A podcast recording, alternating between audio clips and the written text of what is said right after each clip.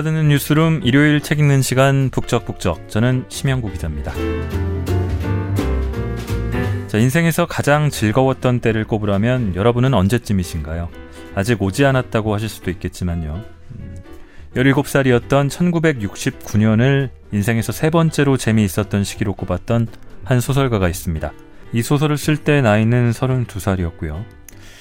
이 동성애 소설가 하루키에 비하면 요즘 좀 뜸한 것 같습니다만 아, 제가 이 소설을 처음 읽었던 2000년 즈음에는 이 두 명의 무라카미가 당대를 풍미했다. 뭐 이렇게 저는 느꼈습니다. 오늘 가지고 온 책은 그 무라카미류가 쓴 69, 6구입니다. 1969년에다가 뭐 다른 함의도 있죠. 제가 읽을 때도 31년 전에 벌어진 일을 쓴 소설인데 지금은 어, 무려 46년 전이네요. 그래서 더더욱 아득한 옛날 같은 1969년입니다. 아, 비틀스와 롤링스톤스와 히피 문화가 세상을 휩쓸고 또 베트남 전쟁이 한창이던 불순했던 69년 17살 아웃사이더들의 혁명 같은 학원 쾌담 책 표지에는 이렇게 나와 있습니다. 무라카미 류의 소설을 제가 많이 읽은 건 아닌데요. 읽은 몇 권 중에서도 이 69은 무라카미 류 풍이 아니다 싶게 재미있고 또 시종일관 유쾌합니다. 아, 저는 한때 이 소설을 인생의 책으로 삼겠노라 생각하기도 했습니다만 나이 먹으니까 생각이 달라졌습니다. 어쨌거나 낭독을 허락해준 출판사 작가 정신과 무라카미 류 씨에게 감사드립니다. 아, 먼저 시대 배경과 등장인물 소개가 이루어지는 첫 장 랭보를 읽겠습니다. 랭보는 프랑스 시인 이름이죠.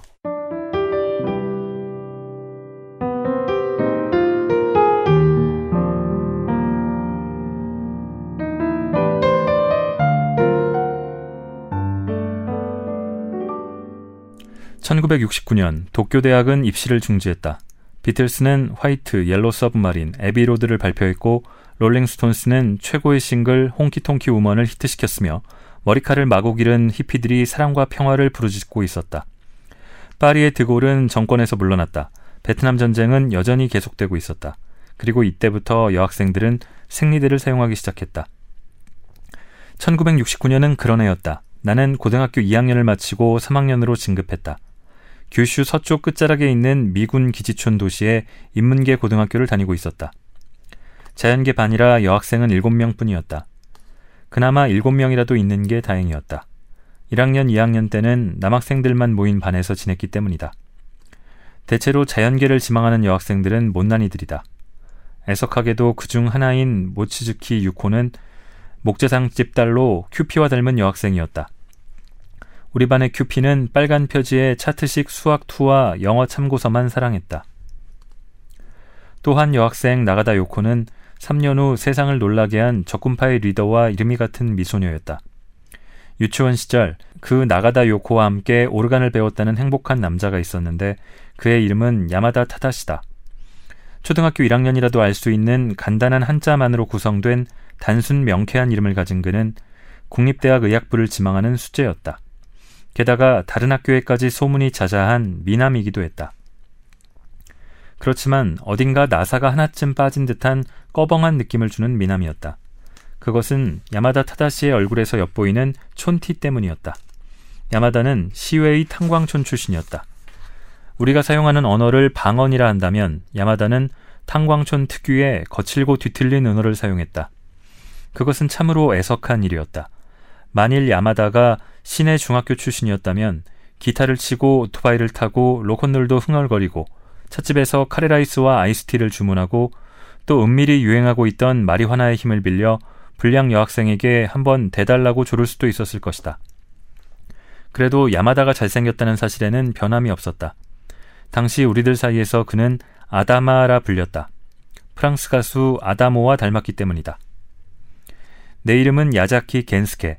반 친구들은 겐스케, 겐, 켄, 깽 따위로 부르고 있었는데 왠지 겐이라는 어감이 좋아서 친한 애들에게는 모두 겐으로 불러달라 하였다. 왜냐하면 늑대 소년 겐이라는 만화를 좋아했기 때문에. 1969년 봄이었다. 그날 3학년 최초의 종합시험이 끝났다. 아마도 내 생애 최악의 성적이 될 것 같았다. 학년이 올라갈수록 나의 성적은 끝없이 하강해 갔다. 이유는 여러 가지가 있다. 부모의 이혼, 동생의 갑작스런 자살, 니체에 대한 지나친 경도, 불치병에 걸린 할머니 때문. 이라고 하면 거짓말이고 그냥 공부가 싫었을 뿐이다. 그러나 이 당시는 시험 공부를 하는 놈은 자본가의 앞잡이라는 편리한 사고방식이 만연해 있었던 것도 사실이다. 전공투는 점점 힘을 잃어가고 있었지만 그래도 도쿄대학의 입시를 중지시켜버릴 정도의 힘은 발휘하고 있었다. 뭔가가 변할지도 모른다는 안이한 사고가 지배하던 시절이었다.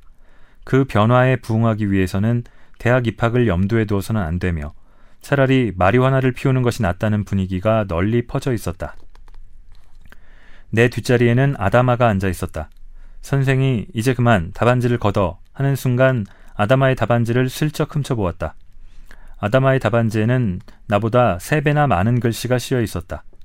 시험이 끝나고 홈룸 시간과 청소를 빼먹으려고 눈치를 살피던 나는 갑자기 아다마를 꼬드기고 싶어졌다.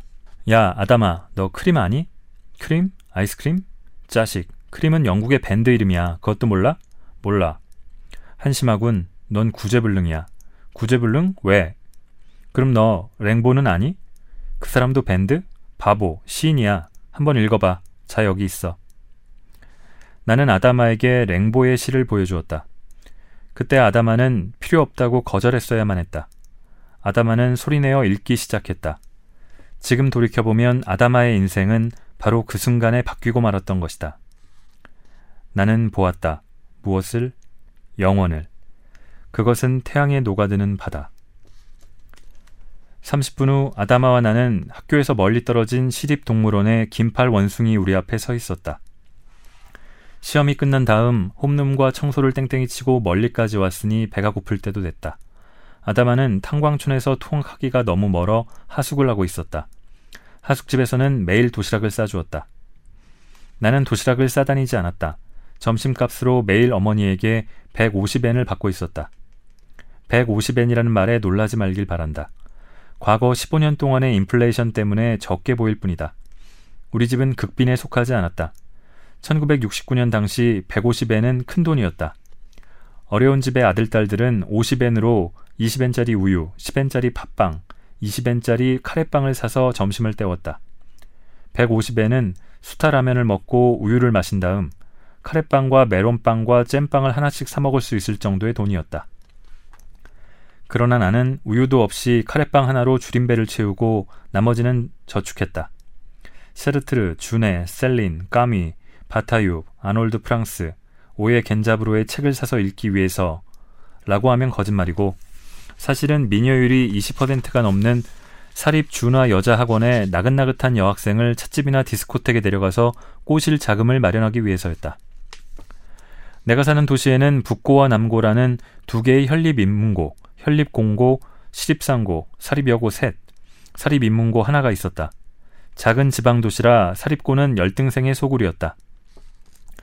내가 다니는 북고는 진학률 최고를 자랑했고 남고가 그 뒤를 이었다.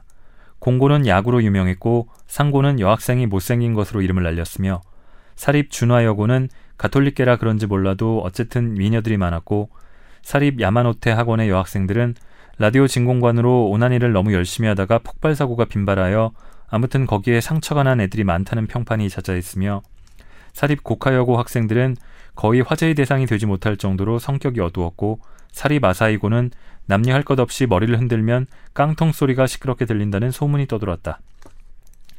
가장 바람직한 북고 학생상은 북고 영어 연극부 여학생을 여자친구로 준화의 제복을 입은 여학생을 정부로 두고 야마노테 학원 여학생의 상처난 것을 구경한 경험을 가지고 고카 여고와 아사이고 여학생에게는 돈을 내게 하는 것이었다.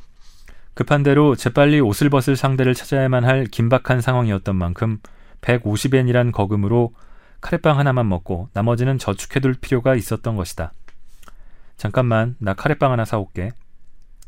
나는 긴팔 원숭이 우리 앞에서 아다마의 도시락을 눈이 빠지게 내려다보면서 그렇게 말했다. 반씩 나눠 먹는 게 어때? 아다마는 너무도 made in 하숙집다운 반찬 없는 도시락밥을 반으로 나누어 뚜껑에 담아 주었다. 학교에서 동물원까지 버스비까지 내게 하고 지금쯤 교실 유리창을 닦고 있었을 착실한 아다마의 도시락까지 뺏어 먹는다는 것이 도저히 양심에 걸려 단호하게 사양했다. 고 하면 물론 거짓말이고 사실은 세 개나 되는 어묵을 나에게 하나밖에 주지 않는 아다마에 대해 이 자식 짠돌이 아니야. 나중에 의사가 되는 것보다 신용금고 직원이 되는 게 더 나을지 몰라. 하고 생각하면서 3분 만에 뚝딱 먹어치웠다. 이제 막 사귀기 시작한 커플의 소풍이 그렇듯이 밥을 먹고 나자 할 일이 없어졌다. 지겹게 하품을 하면서 긴팔 원숭이를 보고 있자니 괜히 화가 치밀었다. 배가 확실히 부르면 낮잠이라도 청하겠지만 빈약한 하숙집 도시락을 둘이서 나눠 먹은 상태에서는 불가능한 일이었다. 아무 할 일이 없는 우리는 이야기를 나누기 시작했다. 캥, 어느 대학 갈 생각이니? 켄이라 하지 마. 이제부터 겐이라 불러. 나는 네 가지 이유로 학교에서 이름을 날렸다. 하나는 1학년 가을에 실시한 의과대학 진학 희망자를 대상으로 한 아카데미 모의 시험에서 전국 2만 명 학생 중 321등을 했기 때문이고, 둘은 비틀스, 롤링스톤스, 워커브러더스, 프로콜 하럼, 몽키스, 폴 리비어 앤 레이더스 등의 레파토리를 연주할 수 있는 록밴드의 드럼주자였기 때문이고, 셋은 신문부 활동을 하면서 고문 선생 허락 없이 세 번이나 신문을 발행하여 발행금지 처분을 받았기 때문이고, 넷은 1학년 2학기 때 미국의 원자력 항공모함의 나가사키 기항을 저지하기 위해 나가사키로 직결한 3파계 전학년의 투쟁을 연극으로 꾸며 졸업생 송별회에서 공연을 시도하다가 선생들에게 제지당한 경력이 있기 때문이다. 괴짜로 소문이 나 있었던 것이다. 의과대학에는 못 가, 도저히 무리야. 그럼 걔는 문학부에 갈 생각이야? 문학부에도 안 가. 그럼 왜 시를 읽니? 여학생 앞에서 폼을 잡기 위해서라고 말할 수는 없었다. 아다마는 완고한 사내였기 때문이다. 시를 좋아하는 편은 아니야. 랭보는 예외지만. 랭보는 하나의 상식이라 해야 할 거야. 상식? 랭보가 고다르의 영향을 받았다는 거 알아? 아, 고다르, 나도 알지. 작년 세계사 시간에 배웠잖아. 세계사? 인도의 시인 아냐? 그 친구는 타고르야. 고다르는 영화 감독이라고. 나는 고다르에 관해 약 10분간 강의했다. 누벨바그의 기수로 혁명적인 영화를 만들고 있다는 것. 내 멋대로 해라의 last scene이 얼마나 멋졌는지. 남자와 여자가 있는 포도에 그려진 부조리한 죽음. Weekend의 파격적인 장면에 대해 열변을 토했다. 물론 나는 고다르의 영화 따위는 한 편도 본 적이 없었다. 규슈의 시골 도시에 고다르의 영화가 들어올 리가 없으니까. 이미 문학이나 영화 따위는 고리타분해. 죽었어. 영화도? 그래, 영화도 이미 죽었어. 그럼 뭐가 있는데? 페스티벌. 영화, 음악, 연극을 한꺼번에 해치우는 거지. 몰라? 모르겠는데? 그렇다. 내가 하려는 것은 페스티벌이었다. 페스티벌. 그 말만으로도 나는 흥분했다. 다양한 전시회, 연극이나 영화나 록밴드. 많은 사람들이 몰려들 것이다. 준화 여고생들도 몇백 명은 모여들 것이다. 나는 드럼을 치고 감독이 되어 영화를 만들어 상영하고 자작극본으로 연극 무대의 주연을 맡는 것이다. 준화 여고생도 올 것이다. 북구 영어 연극부 학생들도 보러 올 것이다. 진공관을 좋아하는 여학생들도 올 것이다. 깡통 소리를 내는 아이들도 올 것이다. 국화의 여학생들도 돈과 꽃다발을 들고 파도처럼 밀려올 것이다. 난 말이야, 그런 페스티벌을 이 거리에서 하고 싶어. 나는 말했다. 아담아, 나를 도와줘. 당시 북고 내의 반체제파는 세 갈래로 나뉘어져 있었다. 놀자파, 록파, 정치파. 놀자파는 술과 여학생과 담배와 싸움을 중심으로 하여 토박이 야구자들과 손을 잡고 있었고 시로쿠시 유지가 그 중심 인물이었다.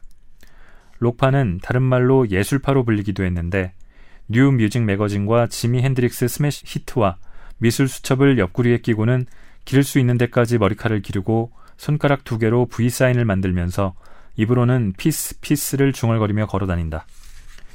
정치파는 나가사키 대학의 사청동 해방파와 긴밀하게 연락을 취하면서 회원의 호주머니에서 각출하여 방을 한 칸 빌려 벽에 마오쩌둥과 체 게바라의 사진을 붙여놓고 교내에 전단을 뿌리기도 하였는데 나리사마 고로와 오다키 요시가 중심 인물이었다. 그 밖에 기타이키를 숭배하는 우익파, 포크송을 좋아하는 민청파, 오토바이파, 동인지를 내는 문예파 등이 있었지만 소수였기 때문에 동원력은 거의 없었다. 나는 어느 쪽에도 속하지 않았지만 주류 3파와 평화로운 관계를 유지했다. 밴드를 하고 있었기 때문에 록파와 자주 어울렸고 시로쿠시 그룹과는 가끔씩 맥주를 마셨고 나리시마와 오타키의 아지트에서 벌어지는 토론회에도 가끔씩 참가했다. 페스티벌이 뭔데? 뭐라 할까? 우리말로 하면 축제인 셈이지. 오, 축제였군. 신문부에는 이와세라는 구멍가게집 아들이 있었는데 과연 구멍가게집 아들답게 행동하는 놈이었다. 1학년 때 같은 반이었던 이와세는 머리가 나쁜 데다 몸도 왜소했는데 일찍이 아버지를 여의고 누나 넷에 둘러싸여 자란 가정환경 때문에 예술에 대한 갈증이 대단하여 화가의 아들인 나를 친구로 삼고 싶어 했다.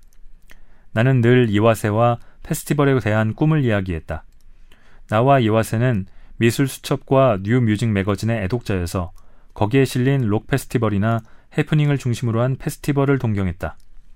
록 페스티벌이나 해프닝에 공통된 것은 여자의 나체였다. 우리 둘은 그런 말을 입 밖에 내지는 않았지만 열심히 그것만 생각했다. 그러던 어느 날 이화세가 나에게 말했다. 걘 야마다를 우리 편에 넣으면 어때? 그 친구는 공부도 잘하고 얼굴도 잘생겼으니 걘과 일을 벌인다면 뭐든 할 수 있을 거야. 그럼 나는 공부도 못하고 얼굴도 못생겼단 말이냐고 이화세에게 항의했고 이화세는 힘주어 아니 아니 아니 하고 세 번 부정했다. 그런데 말이야 걔는 뭐라 할까 기분 나쁘게 듣지 마. 넌 무슨 아이디어를 내는 데는 천재적이지만 실제로 아무것도 하지 않잖아. 아니 아무것도 하지 않는다고 하면 이상하지만 눈앞의 여학생과 먹을 것만 밝히잖아. 이화세와 나는 영화 제작을 위한 8mm 카메라를 사기 위해 2학년 때부터 저금을 하고 있었다. 용돈과 점심값을 절약하여 열심히 모았다. 600엔을 모았을 때 나는 그 돈으로 준화 여학생에게 슈크림과 치킨 프라이를 사주고 말았다. 이화세의 비판은 바로 그것을 두고 하는 말이었다. 이화세의 말 그대로 아다마는 탄광촌 출신으로 잘생겼고 성적이 뛰어나 많은 학생들의 선망의 대상이었다. 2학년까지 자신이 속해 있던 농구부에서 부원들 간의 뒤틀린 인간관계, 돈관계, 여자관계를 깨끗이 해결해준 실적도 가지고 있었다. 페스티벌을 실현시키기 위해서는 아다마를 끌어들이지 않으면 안 되었다. 아다마와 나는 긴팔 원숭이 우리 앞을 떠나 전망대로 올라갔다. 해는 조금 바다 쪽으로 기울어져 있었다. 지금쯤 모두들 청소를 하느라 바쁘겠지? 아다마는 바다를 보면서 그렇게 말하고 웃었다. 나도 웃었다. 아다마는 땡땡이를 치는 재미를 처음으로 만끽하고 있었다. 시집을 다시 한번 보여줘 하고 아다마는 손을 내밀었다. 나는 보았다. 무엇을? 영원을. 그것은 태양이 녹아드는 바다. 아다마는 소리내어 랭보의 시를 읽었다. 태양이 빛의 띠를 만들어내며 반짝이는 바다를 바라보면서 아다마는 시집을 빌려줄 수 있냐고 물었다. 나는 시집에 덧붙여 크림과 바닐라 퍼지의 앨범까지 빌려주었다. 지금까지 32년의 인생 중에서 세 번째로 재미있었던 1969년은 그렇게 시작되었다. 우리는 17살이었다.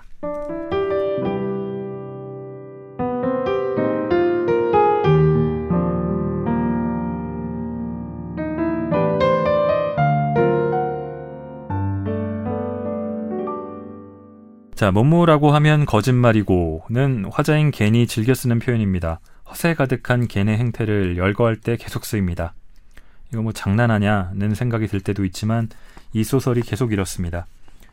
이 17살 남자 고등학생들의 머릿속에 들어있는 건 뭐 여러 가지가 있겠습니다만 그중 큰 하나는 욕망 혹은 욕구 같습니다. 아, 주인공이자 화자인 겐도 여러 명분을 갖다 붙이지만 실은 마음에 드는 여자아이에게 잘 보이고 싶은 마음에 바리케이드 봉쇄를 감행합니다. 이 바리케이드 봉쇄는 농성을 하기 위해 특정 공간을 점거해서 봉쇄하고 거기에 뭐 자기들 주장을 담은 현수막 따위를 내걸고 투쟁하는 걸 뜻하는데요. 이 1969년 즈음에 일본에서는 이 바리케이드 봉쇄가 기성사회에 저항하는 좀 뭔가 쿨한 행위로 보였던 것 같습니다. 이 겐을 중심으로 한 이 학생들이 한밤에 집을 몰래 빠져나와 다니는 학교의 바리케이드 봉쇄를 감행하는 장을 읽겠습니다.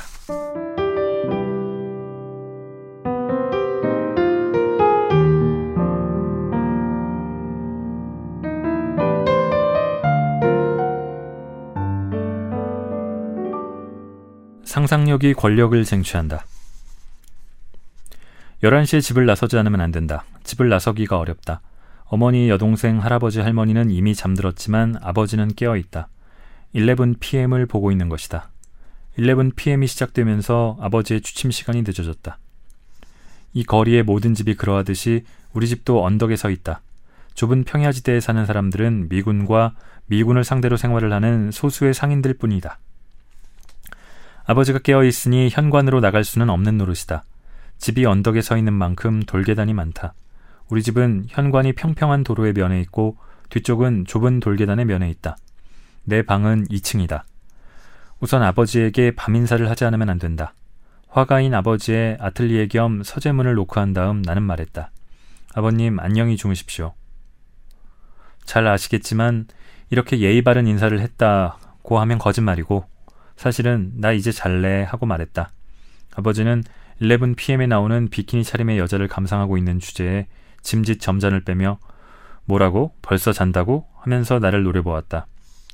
내가 고등학생일 때는 새벽 4시까지 라고 말하다가 11pm의 화면을 보고는 겸연쩍었는지 괜스레 흠 하고 헛기침을 한 다음 어머니를 슬프게 하면 안 돼! 라고 일침을 주었다. 가슴이 덜컹했다. 아버지가 혹시 오늘 밤에 거사를 눈치챈 것은 아닐까 하는 생각이 들었다. 그러나 알 리가 없다. 괜히 어머니를 슬프게 하지 말라는 처절한 문구를 던져 나를 꼼짝 못하게 하려는 것이다. 쳇. 나는 2층으로 올라가 옷을 갈아입고 빨래 건조대를 타고 올랐다. 보름달이 둥실 떠 있었다.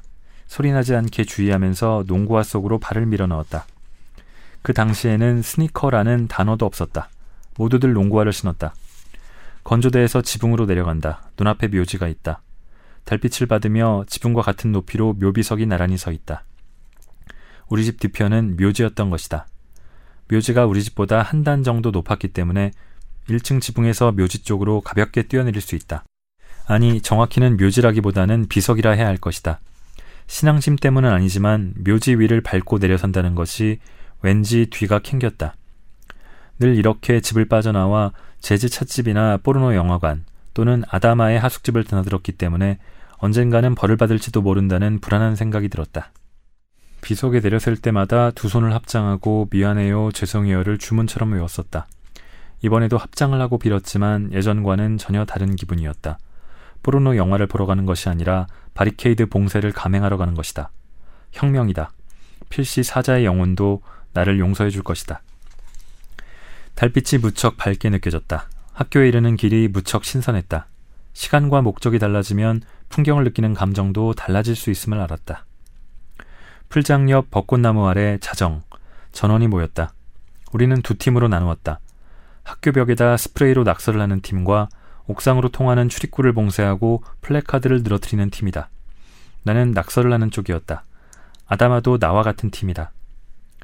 옥상 팀은 위험을 무릅쓰지 않으면 안 된다. 출입구를 봉쇄하기 때문에 로프를 타고 옥상에서 아래로 내려와야 하는 것이다. 그런 위험한 임무를 가장 혁명적인 행동이라고 입이 마르도록 강조하면서 나는 나리시마와 오타키와 마스가키를 비롯한 2학년들에게 그 일을 떠넘겼다. 아다마는 고소공포증이 있었고 나는 다치고 싶지 않았다. 자, 출발! 하고 외치려는 순간 후세라는 키가 작고 음험한 새골 같은 놈이 잠깐 하고 스톱을 걸었다. 뭐야, 이미 할 말은 다 했는데. 후세는 말하기가 무척 곤란하다는 표정을 지으면서 음침하게 웃었다. 그런데 말이야, 이런 찬스는 좀처럼 오지 않잖니. 찬스라니? 아까 슬쩍 밀어보니 자물쇠가 채워져 있지 않더라. 자물쇠라니? 여자 탈의실 말이야. 제발 5분만 보고 가자. 응? 그렇게 말하고 후세는 또 음침하게 웃었다. 미친 자식, 무슨 말을 하는 거야? 우리는 지금 바리케이드 봉쇄라는 신성한 목적을 위해 모인 것이 아닌가. 여자 탈의실을 본다고? 그런 파렴치한 짓을 생각하는 것 자체가 이미 자신의 패배를 선언하는 것이나 다름없어. 하고 말하는 사람은 아무도 없었다.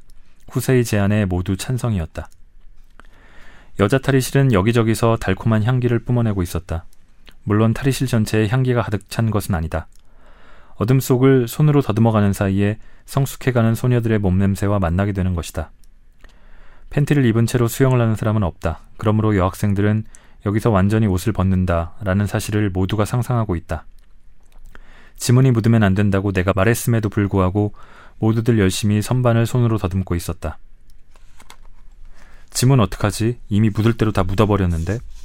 전부 장갑을 끼라고 분명히 내가 지시했음에도 불구하고 모두 입고 있었다. 나는 아다마와 지금의 사태에 대해 의논했다. 우리는 전과가 없기 때문에 경찰서에 지문이 보관되어 있지 않잖아. 여자 속옷을 보고서도 덤덤하기 짝이 없는 아다마는 그런 냉철한 분석 력으로 나를 안심시켰다. 설마 탈의실에서 지문을 채취하여 전교생의 지문과 대조해보지는 않을 거야. 무슨 살인사건도 아니고 말이야. 그때 2학년 나카무라가 다 죽어가는 목소리로 선배님 하고 부르면서 나와 아다마 사이로 끼어들어왔다. 미안해요. 나 더 이상 참을 수 없어요. 금방 울음이라도 터트릴 것 같은 목소리였다. 참을 수 없다고? 뭘? 아다마는 긴장했다. 지문 말입니다. 나 장갑을 잊어먹어서 사방에 지문을 괜찮아. 이런 일로 지문을 채취하 온다는 것은 말도 안 돼. 설사 지문을 조사한다 해도 누구 지문인지 어떻게 알겠니? 근데 내 것만은 알 수 있어요. 중학교 1학년 과학 실험 시간에 소금을 만들잖아요. 그때 수산화 나트륨 원액을 손가락에 떨어뜨려서 지문이 녹아버렸단 말이에요. 그래서 나 같은 지문을 가진 사람은 일본에 없을 거라고 형이 나만의 비밀이라는 NHK 프로그램에 나가보라고 그랬단 말이에요. 지문 없는 사나이로 우리 반에서도 유명했고요. 그 때문에 오늘 반드시 장갑을 껴야 한다고 생각했는데 마스가키가 여학생 슈미즈를 발견하는 바람에 그만 정신이 몽롱해져서 잊어버렸어요. 이제 어떻게 하면 좋죠? 나카무라의 손가락 지문은 녹아내린 촛물처럼 엉겨 있었다. 아다마와 나는 굉장한 지문이라며 웃음을 터뜨렸다. 어쨌든 아다마는 절대로 경찰이 개입하지 않을 거라고 나카무라를 안심시켰다. 아, 여기서 저 아기사슴 밤비 마치 카지코가 옷을 갈아입는구나 하고 감격에 젖어 있을 때 밝힘증 후세가 지갑을 하나 발견했다. 지갑이다 하고 후세는 손등등을 흔들면서 기뻐했다. 나는 바보 자식 하고 화를 냈고 아다마는 어이없다고 혀를 끌끌 찼다. 지갑을 갈취해서는 안 된다. 잃어버린 사람은 반드시 분실 신고를 할 것이다. 그러면 이곳을 조사할 수도 있다. 우리도 모르는 사이에 어떤 단서가 될 만한 흔적을 남길지도 모르는 것 아닌가. 종이 조각이나 발자국, 머리카락 같은 것 말이다. 제자리에 놔두라고 내가 말했지만 어두워서 처음에 지갑이 놓여있던 선반을 잊어버렸다고 밝힘증 후세는 멍청하기 짝이 없는 말만 늘어놓았다. 오다키와 나리시마는 괜찮아 그냥 가지고 가버려 하고 말했고 지문이 없는 나카무라는 나중에 주인이 찾으면 그때 살짝 가져다 두면 어떨까요? 하고 걱정스럽게 말했다.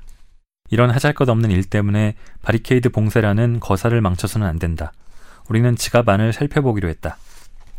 스누피가 프린트된 비닐 지갑으로 여자애들이 즐겨 사용하는 것이었다. 천엔 지폐가 두 장, 오백엔 지폐가 한 장, 버스 정기권이 있고 이름이 적혀 있었다. 이름을 읽는 순간 나는 풋 하고 웃음을 터뜨렸다. 2주 전에 내가 풀 속으로 밀어넣었던 이제 막 폐경기를 맞이한 그 여선생이었다. 우리가 후미양이라는 애칭을 붙여준 광대뼈가 튀어나오고 엉덩이가 아래로 힘껏 처진 그 독신 체육선생이었다. 동전, 단추, 낡은 명함, 영화 할인 티켓, 사진이 들어 있었다. 흑백 사진으로 구 해군의 군복을 입은 오이처럼 생긴 사나이와 젊은 시절의 후미 양이 사이좋게 서 있었다. 모두 한숨을 쉬었다. 2,500엔 밖에 가지고 있지 않고 생리가 끝나고 엉덩이가 힘껏 아래로 처진 전쟁 미망인 여선생. 이보다 더 어두운 인간이 이 세상에 있을까? 그냥 두고 가자 하고 아다마가 말했다. 모두들 고개를 끄덕였다. 전국 체전 분쇄. 파란 페인트로 정문 기둥에 그렇게 적었다. 표면이 거친 돌 기둥에 붓을 쑤셔 넣듯 페인트로 글자를 그렸다. 한쪽 기둥에 아다마가 조반 유리라고 적어 넣었다. 그런 구태의연한 구호는 그만두라고 말했지만 평범한 구호를 적어 놓으면 범인을 찾기 어려울 거라고 아다마는 냉정하게 대답했다. 손전등은 교내에 들어서고부터 일절 사용하지 않기로 했다. 정문으로 들어서면 손질이 잘 된 꽃밭이 나온다. 니은자로 꺾인 본관 건물은 달빛을 받아 장방형 그림자를 만들어내고 있었다. 그 그림자를 보고 있자니 가슴이 두근거렸다. 권력의 개들아 자아 비판하라 라고 적었다. 개라는 글자만 붉은 페인트로 썼다. 하늘에는 구름 한 점 없었지만 기분 때문인지 무더웠고 검은 체육복은 땀으로 흠뻑 젖었다. 도서실 벽에도 동지여 무기를 들어라 라고 적었다. 나카무라가 다가와서 옥상 부대가 체육관의 비상구를 통해 학교 건물로 침투하는데 성공했다고 알려주었다. 좋아, 우리도 안으로 들어간다. 하고 낙수와 부대도 비상구로 나아갔다. 땀방울이 콘크리트 바닥에 방울방울 떨어졌다. 그것이 증거로 남을까 두려워 땀방울이 마를 때까지 지켜보았다. 비상구로 들어서면 3학년 자연계 교실들이 복도 저쪽으로 이어진다. 낙서부대는 나와 아다마, 나카무라 3명이었다. 내 인생에서 이만큼 긴장되는 순간은 다시 오지 않을 것 같은 생각이 들어요. 라고 나카무라가 입술을 핥으면서 말했다. 바보, 말하지 마. 하고 아다마가 나무랐다. 나도 입술이 바짝 타들었다. 이렇게 땀을 흘리니 당연한 일이다. 교직원실, 사무실, 교장실을 지나 현관으로 나섰다. 대부분의 학생들은 이곳을 통해 들어온다. 붉은 페인트로 살이라고 크게 썼다. 그렇게 과격한 말은 쓰지 않아도 되잖아요. 하고 나카무라가 새파랗게 질린 얼굴로 말했다. 입 닥쳐. 하고 아다마가 현관 오른쪽을 손가락으로 가리켰다. 수의실이다. 수의는 두 사람. 한 사람은 노인이고 한 사람은 젊다. 불은 꺼져 있었다. 11pm을 보고 잠자리에 들었을 것이다. 현관 바닥에 내 놈들은 시체다. 대학 진학을 포기하라. 라고 썼다. 나카무라는 점점 더 심하게 몸을 떨기 시작했다. 기둥 뒤에 쭈그리고 앉은 채 작업에는 신경도 쓰지 않았다. 저 녀석 큰일인데 하고 아다마가 귓속말을 했다. 아다마도 목이 마른지 열심히 혀로 입술을 축이고 있었다. 달빛만 어렴풋이 스며드는 어둡고 정적에 휩싸인 학교는 마치 다른 행성에 있는 궁전 같아 보였다. 우리는 긴장했다. 평소에 헐버하던 곳인 만큼 우리는 더욱더 긴장했다. 나카무라를 억지로 일으켜 교장실 앞까지 질질 끌고 갔다. 수의실에서 조금 떨어진 것만으로도 마음이 놓였는지 나카무라는 가슴을 활짝 펴고 심호흡을 했다. 바보 자식, 풀장 있는 대로 가 있어 하고 내가 말했다. 아니에요, 아니에요, 아니에요. 하고 나카무라는 괴로운 표정으로 고개를 저어 세 번 부정했다. 아니라고? 뭐가 아닌데? 그렇게 물어도 나카무라는 고개를 저을 따름이었다. 아다마가 나카무라의 어깨를 쓰다듬어 주었다. 말해봐. 괜히나 나나 무섭긴 마찬가지야. 부끄러워하지 말고 왜 그러는지 말해봐. 똥이 마려워요. 우리도 배가 아픈 것 같았다. 아다마와 나는 콘크리트 바닥에 앉아 오른손으로는 입을 막고 왼손으로는 배를 잡고 경련하듯이 웃었다. 긴장은 웃음을 유발한다. 웃어서는 안 될 때 더욱더 웃음이 나온 것은 무엇 때문일까? 똥? 이라는 그 말의 울림이 가슴 깊은 곳에서 웃음을 폭발시켜 목으로 솟구쳐 오르게 하는 것이다. 눈을 감고 지금까지 보았던 가장 슬픈 장면을 떠올리려 애를 썼다. 중이 설날 때 나는 패튼 전차가 갖고 싶었지만 어머니는 사주지 않았다. 아버지가 바람을 피워 어머니가 사흘간 집을 나갔다. 여동생이 천식에 걸렸다. 날려보낸 비둘기가 돌아오지 않았다. 시궁창에 동전을 빠뜨리고 말았다. 이런 추억들을 떠올렸다. 그래도 웃음은 멈추지 않았다. 아다마는 양손으로 입을 막고 몸을 구부린 채 힛, 힛 하고 숨을 헐떡이고 있었다. 웃음을 참는 일이 이렇게 어려운 일인 줄은 예전에 미처 몰랐다. 나는 마치 카즈코를 생각했다. 이윽고 경련이 멈추었다. 예쁜 소녀는 웃음을 멈추게 하는 약이 되기도 한다. 남자를 진지하게 만들어주는 것이다. 잠시 후 아다마도 땀에 흠뻑 젖은 몸을 일으켰다. 나중에 들은 이야기지만 아다마는 이때 탄광 폭발 사고에서 불에 타버린 시체를 생각하며 웃음을 참았다고 했다. 그런 비참한 장면을 떠올려야만 했던 아다마는 나카무라의 머리에 꿀밤을 한 대 먹였다. 나는 바보 자식 죽는 줄 알았잖아 라고 욕을 한 다음 교장실 문을 열어젖혔다. 나카무라 예 설사냐? 모르겠어요. 급하니? 항문에서 뿌뿌 소리가 납니다. 저기 올라가서 하고 와. 나카무라는 예 하고 입을 멍하니 벌렸다. 내가 교장실 책상을 가리켰기 때문이다. 그럴 수는 없습니다.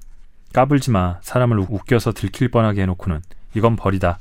만일 게릴라였다면 넌 그 자리에서 총살이야. 나카무라는 울상이 되어 빌었지만 아다마와 나는 용서하지 않았다. 나카무라는 달빛이 내리는 교장 책상 위에 올라갔다. 보지 말아요. 바지를 내리고 힘없는 목소리로 나카무라는 말했다. 소리가 크게 날 것 같으면 그만둬. 알았지? 손가락으로 코를 집은 채 아다마가 말했다. 그만두라고요? 한 번 나오면 멈출 수가 없어요. 그만두라니까. 퇴학당해도 좋단 말이야? 화장실에 가면 안 될까요? 안 돼. 나카무라의 허연 엉덩이가 달빛 아래 둥실 떠올랐다. 안 나오는데요. 너무 긴장해서 안 됩니다. 기압을 넣어 하고 아다마가 말한 바로 그 순간이었다. 으앗 하는 비명과 함께 고장난 펌프에서 물이 새는 듯한 소리가 들려왔다. 너무 소리가 커. 종이로 항문을 막아. 하고 아다마가 다가가서 귀에 대고 외쳤다. 그러나 브레이크가 듣지 않는 것 같았다. 굉장한 소리였다. 나는 소름이 끼쳤다. 수의실 쪽을 살펴보러 갔다. 똥 때문에 퇴학당한다면 웃음거리가 되고 말 것이다. 수의실 쪽에서는 아무런 기척도 없었다. 나카무라는 나가사키 현립고등학교 교장회의 월보를 손바닥으로 비벼 뒤를 닦고 난 다음 시원스런 표정으로 활짝 웃었다. 와이어 로프로 책상 의자 따위를 묶자 옥상 봉쇄는 완료되었다. 용접기로 하면 완벽할 텐데 하고 오다키가 애석한 듯이 말했다. 옥상에 남은 사람은 나리시마와 마스카키뿐이었다. 두 사람은 밖에서 옥상의 출입구문을 와이어로 봉쇄한 다음 로프를 타고 3층 창까지 내려오게 되어 있다. 우리는 그들의 활약성을 꽃밭에서 구경했다. 나리시마는 등산부 출신이라 걱정이 없었다. 만일 마스카키가 떨어지면 어떡하지? 미리 생각해둬야 하지 않겠어? 하고 오다키가 말했다. 119에 전화하고 도망치면 돼. 아다마가 아니면 아무도 이런 말을 할 수 없다. 그렇잖아. 구해줄 거라고 야단을 떨었다가는 모두 체포되고 말 테니까. 나리시마와 달리 마스카키는 벌벌 떨고 있었다. 마스카키는 틀림없이 오줌을 쌌을 거야 하고 후세가 주접을 떨었다. 거기에 덧붙여 내가 나카무라의 혁명적인 배설에 대해 말하자 모두들 배를 잡고 웃었다. 마스카키는 무사히 내려온 것 같았다. 옥상에서 아래로 플래카드가 늘어뜨려져 있었다. 상상력이 권력을 쟁취한다. 우리는 한참 동안 말없이 그것을 바라보았다.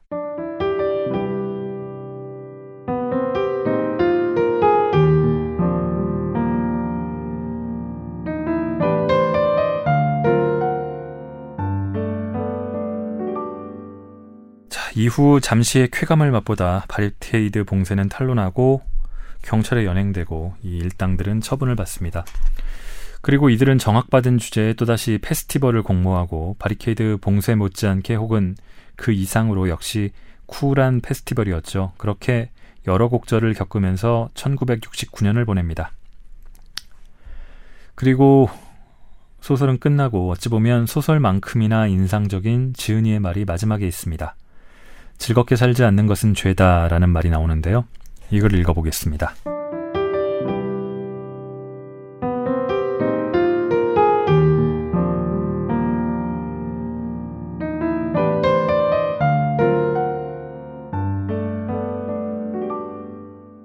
이 책은 1969년 고등학생이었던 내 주변에서 일어난 일을 일부 기록한 것이다. 1969년에 태어난 사람들은 지금쯤 고등학교를 졸업하고 대학을 마치고 사회인이 되어 있을 것이다. 가능하다면 그런 사람들이 이 소설을 읽어주길 바란다. 이 책은 정말 즐거운 소설이다. 이렇게 즐거운 소설은 다시는 쓸 수 없을 것이다. 이 소설의 등장인물은 거의 다 실제 인물뿐이지만 당시 즐겁게 살았던 사람은 좋게, 즐겁게 살지 않았던 사람들, 선생, 형사, 그 외의 어른들, 그리고 말 잘 듣는 학생들에 대해서는 철저히 나쁘게 썼다. 즐겁게 살지 않는 것은 죄다. 나는 고등학교 시절에 내게 상처를 준 선생들을 아직도 잊지 않고 있다. 소수의 예외적인 선생을 제외하고 그들은 정말로 소중한 것을 내게서 빼앗아가 버렸다. 그들은 인간을 가축으로 개조하는 일을 질리지도 않게 열심히 수행하는 지겨움의 상징이었다. 그런 상황은 지금도 변함이 없고 오히려 옛날보다 더 심해졌을 것이다.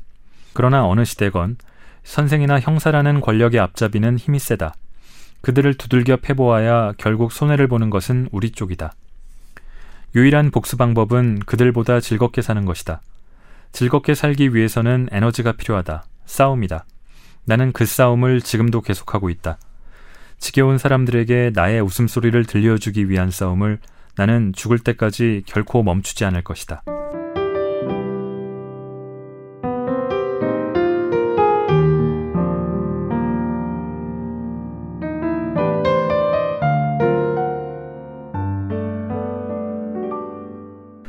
자, 즐겁게 살겠다. 본때를 보여주겠다. 이 작가의 반복되는 말은 좀 강박적이지 않나 싶을 정도인데, 저 같은 사람은 때때로 과거의 그런 뭐, 일종의 원한 같은 게 생각날 때도 있지만, 잘 잊어버리고 사는데요. 자, 넌 즐겁게 살아야만 해. 그렇지 않으면 죄를 짓는 거야. 뭐 그런 걸 조롱해야만 해. 이런 생각에 20대의 저는 많이 공감을 했었는데요. 요즘에 저는 좀 덜 공감하는 것 같습니다. 뭐 그렇게 즐겁지도 않고요. 그런 부분이요.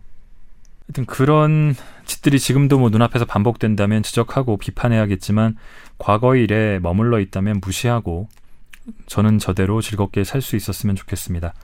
예, 그런 방편 하나로 이 책 안 읽으셨다면 일독 추천해드립니다. 이 팟캐스트가 업로드 됐을 때의 시점에서는 어제가 될 텐데요. 이제 11월 12일 집회 상황이 참 꽤 궁금합니다. 이미 지나갔겠지만 아, 많이 화가 나서 집회에 나오셨던 분들도 또 다른 이유로 나오셨던 분들도 이 세상을 바꿔간다든지 하는 나름의 즐거움을 찾으셨길 바라겠습니다. 오랜 시간 들어주셔서 감사합니다.